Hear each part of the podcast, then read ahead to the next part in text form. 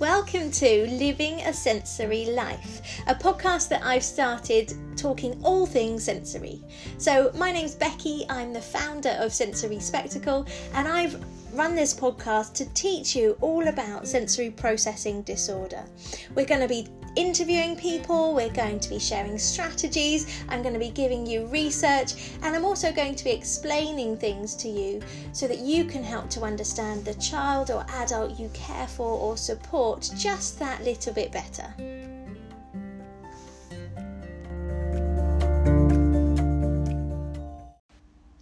So, over the last three podcasts, I've been talking to you about how we can explain sensory processing disorder to family and friends, as well as education professionals. So, whether that's our teachers or our boss or our child's teacher or someone that we care for in education. And this week, I want to talk to you about how we can really understand what an overload is. So many people may refer to these as meltdowns. However, I really want to emphasize they are not some kind of tantrum. They really are a neurological thing that happens for people with sensory processing disorder. So let's have a little closer look into what an overload might be. So, someone on Star Institute has described that uh, SPD meltdown is not like other meltdowns. It really does need an explanation in its own right. So, a sensory meltdown is not a temper tantrum, it's an overload on the central nervous system. It can happen at any moment in time as the trigger is different for each individual child or adult. Their daily environment is continually assaulting their central nervous system until eventually there will be an overload.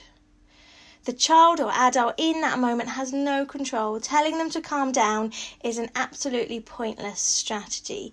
And that's a parent, Kim Jacobs, sharing her experience in an article on the SPD Star website. So really, really important aspect for us to remember is this concept of calming down and to help someone, to support someone when they are in an overload, when they are having a sensory meltdown, is to make sure they're safe and to give them space. So, like Kim said, everyone will have their own reasons for their central nervous system becoming overwhelmed with this sensory input. So, for your child, it may be auditory input. For somebody else, it may be relating to the anxiety of a big event or a party and multiple sensory inputs overwhelming someone. So it's really important that we can explain it for each person. And so by me having previous podcasts where we're talking about how we can explain sensory processing disorder to family and friends as well as to professionals, that will then really help us to understand our own overloads or the child or adult who we're supporting and their overloads. So, when we're thinking about family environments and school environments, we may recognize these overloads in different ways. There's many, many parents who come to me saying that their child seems like a different person when they're in school, and that's what education is saying. Education are saying that their child seems different to what mum or dad or their support worker or carer is describing them to be like at home. Now, there's many different reasons for this, but we know when we're in our safe, comfortable environment, we can be ourselves. We can be me. And so when I'm at home, I know where all my toys are. I know where my comfort areas are. I know what things I can do to give myself some space or some calming down time or provide more sensory input. However, when I'm at school or when I'm at work, there's routines that I know I need to follow. And for many people with sensory processing disorder, it's about trying to follow through with the routine so that then they don't feel any different to anybody else. Many people are really aware and really conscious of their differences, and so to be able to follow routines and to follow a timetable is really, really important for them. So we might notice that in school, someone is able to follow the routine of their class and the things that they do every day. However, then when they get home, we recognize that there's this outburst and maybe a meltdown or an overload from the day. And that can be because it's like this fizzy Coke bottle that's slowly been shaking up throughout the day. And as we get to the end of the day, when we know that we're in that safe, calm, relaxed, familiar environment, the lid slowly comes off and psh, the drink goes everywhere. And it's nothing to be taken personally, and I know that parents can find this very, very difficult, as well as professionals. And so, when we recognize that someone may not present as having overloads or um, a, a sensory meltdown while they're in education or at work, believe me, they're still doing things in order to support themselves. And there may be times where they are becoming overloaded.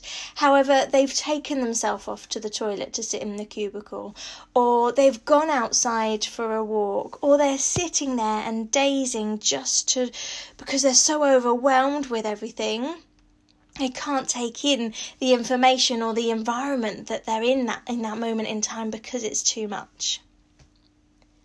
Now, the way someone's body will re- react to a sensory meltdown is very, very different from person to person.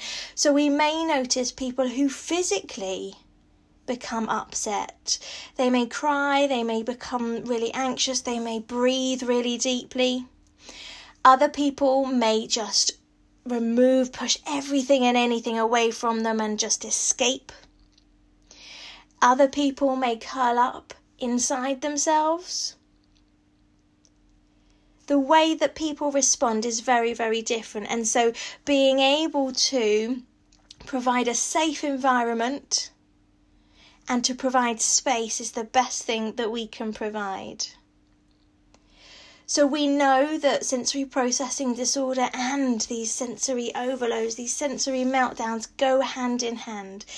As children become adults, we know that they're learning more and more about their internal feelings, and so they will be able to recognize these overloads, these sensory heightened experiences when they're in the public eye.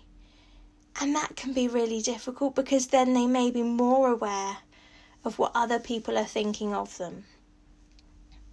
So, when we're thinking about understanding what a sensory meltdown might be, there's so many things, and for some people, it will take maybe a whole wealth of sensory input before it's too much. But for other people, you may t- notice that there's just the tiniest change in routine, and that is too much. And that's where we start to talk about the terminology relating with sensory processing disorder. So we know that people may be hypersensitive. So these are people who are avoiding sensory input because actually their brain is already telling them that they're processing too many sensations. Or someone may be hyposensitive.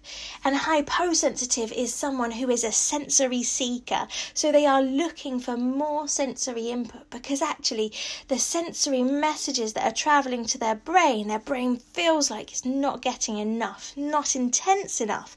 And so it's looking for more in order to be able to then integrate all the other senses together so that then they can focus and do things. So, in sensory processing disorder, we know there's different strands, so there's modulation difficulties. That is where we'll recognize hyper and hypo, seeking and avoiding characteristics.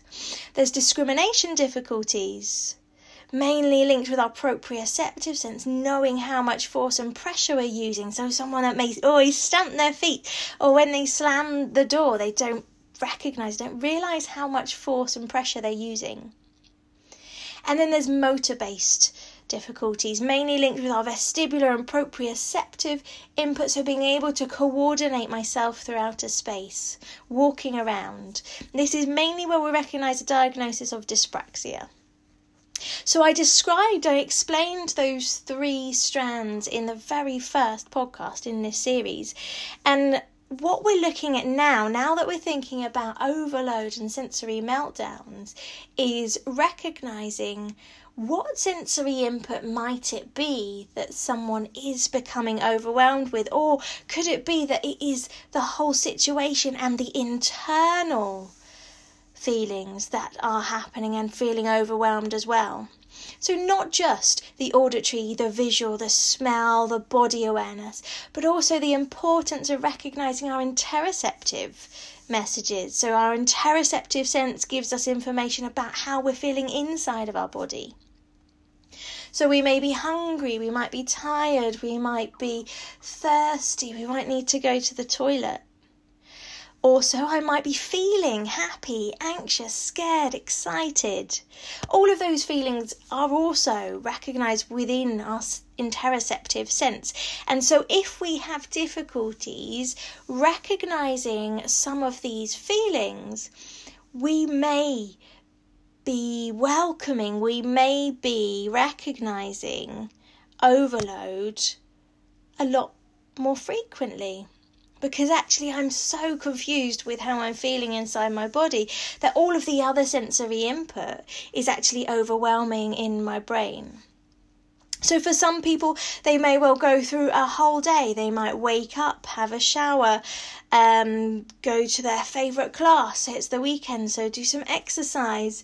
They may go shopping. They may get the car back home. You might have lunch at home. You may, in the afternoon, meet some friends, go out, do an activity, and then have dinner out. Now, all of those activities we're all quite familiar with However, during all of those activities, for someone with sensory processing disorder, they'll be constantly thinking about how can they regulate themselves, how can they support themselves so that they can enjoy all of those environments and situations. At all of those times during the day, there'll be different feelings that they'll be feeling. There'll be different sensory experiences, so tactile experiences, temperature, sounds, sights, smells, and if our brain is receiving all of that, that sensory input and finding it difficult to organize it, you can see how when Emily describes her sensory processing difficulty to be like a neurological traffic jam, if someone's been doing all those activities and their brain's got all of this sensory input in their brain, that traffic jam's there. Ah, it's too much and so my body will respond because it's overloaded. And when we're overloaded, we may recognize people shutting down. We may recognize fight and flight, so that immediate get away from me, but I'm going to protect myself response. And so that's why it's so important that the best way we can support people is to make sure they're safe and to give them space. If you know that person really well, you may well know in that situation how you can best support them, whether it's listening to a certain type of music, whether it's absolutely nothing and having a blanket over them, whether it's feeling something weighted. I know some people that just like a big squeeze or something heavy placed on top of them, like a weighted blanket or a, a heavy cushion. Just to be able to feel their body in order to be able to calm down regulate back down, organize those sensory messages back into those clear channels, those clear paths to be able to understand and recognize those sensory messages again. If we try and visualize that traffic jam, you can see how when we're regulating ourselves back down, that traffic jam slowly, slowly, slowly those messages, those cars can pass on through, and we can start to reorganize our environment and how we're feeling and how we're interacting within it. But before that, when we're in that sensory overload, actually, we need to be able to make sure that we're safe because we can't quite comprehend what's happening in our environment at that moment in time. And it may well be that someone's emotions are overriding that. So, going back to the terminology, so for modulation difficulties, hyper and hyposensitive. I mentioned this when we were talking about how we can explain to family and to professionals our own or our child's sensory processing difficulties because that's what's really important. If we can portray our own sensory needs, we're going to make it so much better for someone to be able to support us. However, there's a common misunderstanding with the word hyper. So, someone's hyperactive. If I was in um, a classroom or if I was in the playground or if I was in a group activity and I saw someone who had lots of energy and was jumping and spinning and running and constantly moving, someone might say that they're hyperactive. They've got lots, too much, lots and lots of energy.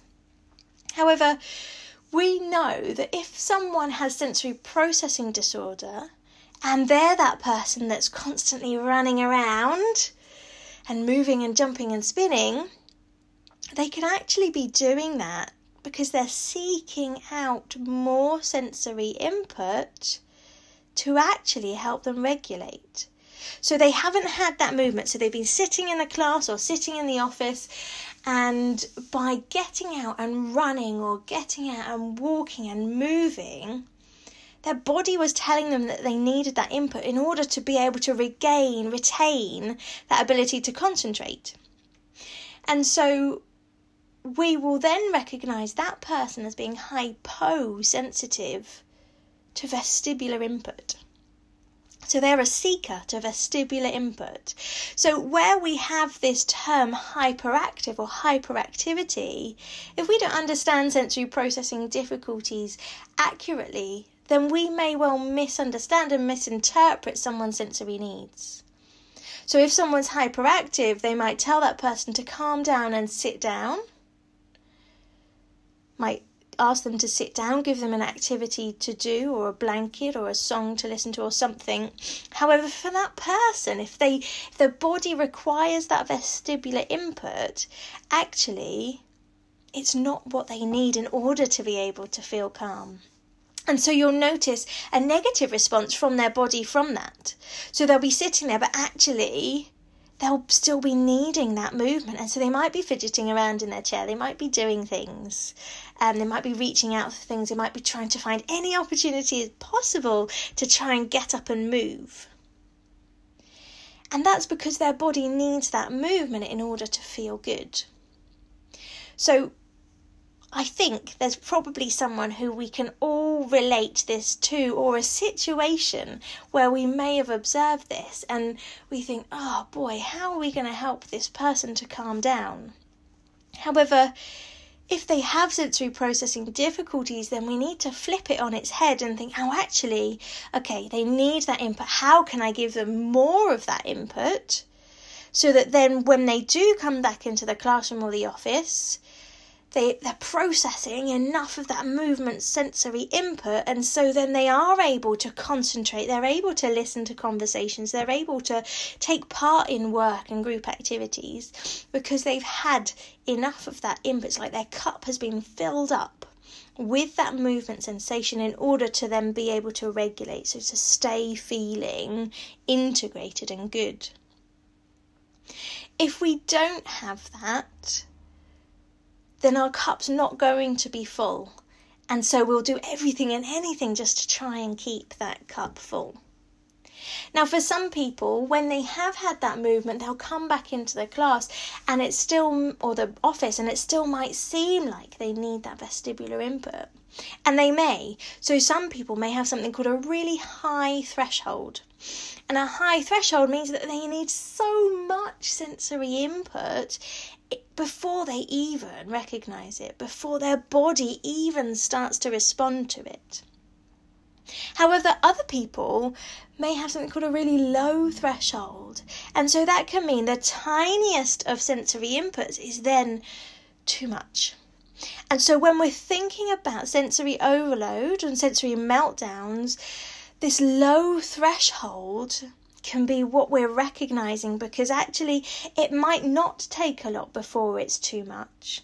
However, it's the build up with everything else that may have happened that day or that week or that month for that person that auditory input or that tactile input or that smell or the environment that they're in for that moment now is too much. and so their low threshold, if you visualize this as a really small cup, as soon as there's a tiny amount of sensory input poured into that cup, you can imagine it overflows really quickly. However, for someone with a high threshold, they're that person who is looking for that sensory input constantly. And it might not be movement. That's the one that we tend to recognize. It could be someone who visually is looking for more sensory input, who's auditorily, so through sound, is looking for more sensory input, or it might be through their body. So their proprioceptive input. So they may sit there and their front chair, chair legs are on their toes they might wrap themselves up in their coat. They might not like to take off their bag. They might like to put something on their lap. All of those things can be because actually they've got such a high threshold in order to stay there and to sit down and feel good. They need that input all the time. So it's so, so important when we're supporting someone who may uh, experience sensory overload and sensory meltdown, that we really do understand for that person why that might be. So, what sensory systems can it be related to? And what is then the best strategy to support them? If you don't know that person, or if you work with someone with sensory processing disorder and you want to know how to help them, have a conversation with them, ask them Many people are happy to talk about it because much of the time, actually, what they would like is a quiet, calm environment where they can be alone and they can support themselves to feel better. And so, my advice to you, like I said, is to make sure they're safe and to give them space. And so, when we recognize the differences in sensory overload, we may notice the big physical sensations of being overwhelmed. So get away from me. It's too much crying, screaming, pushing, whatever it might be.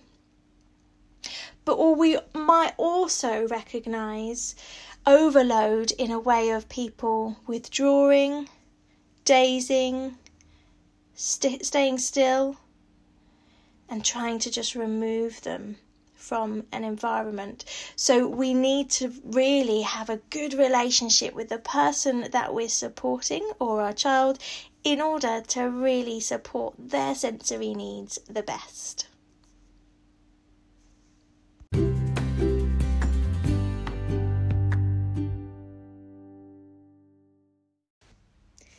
This podcast was brought to you by Sensory Spectacle.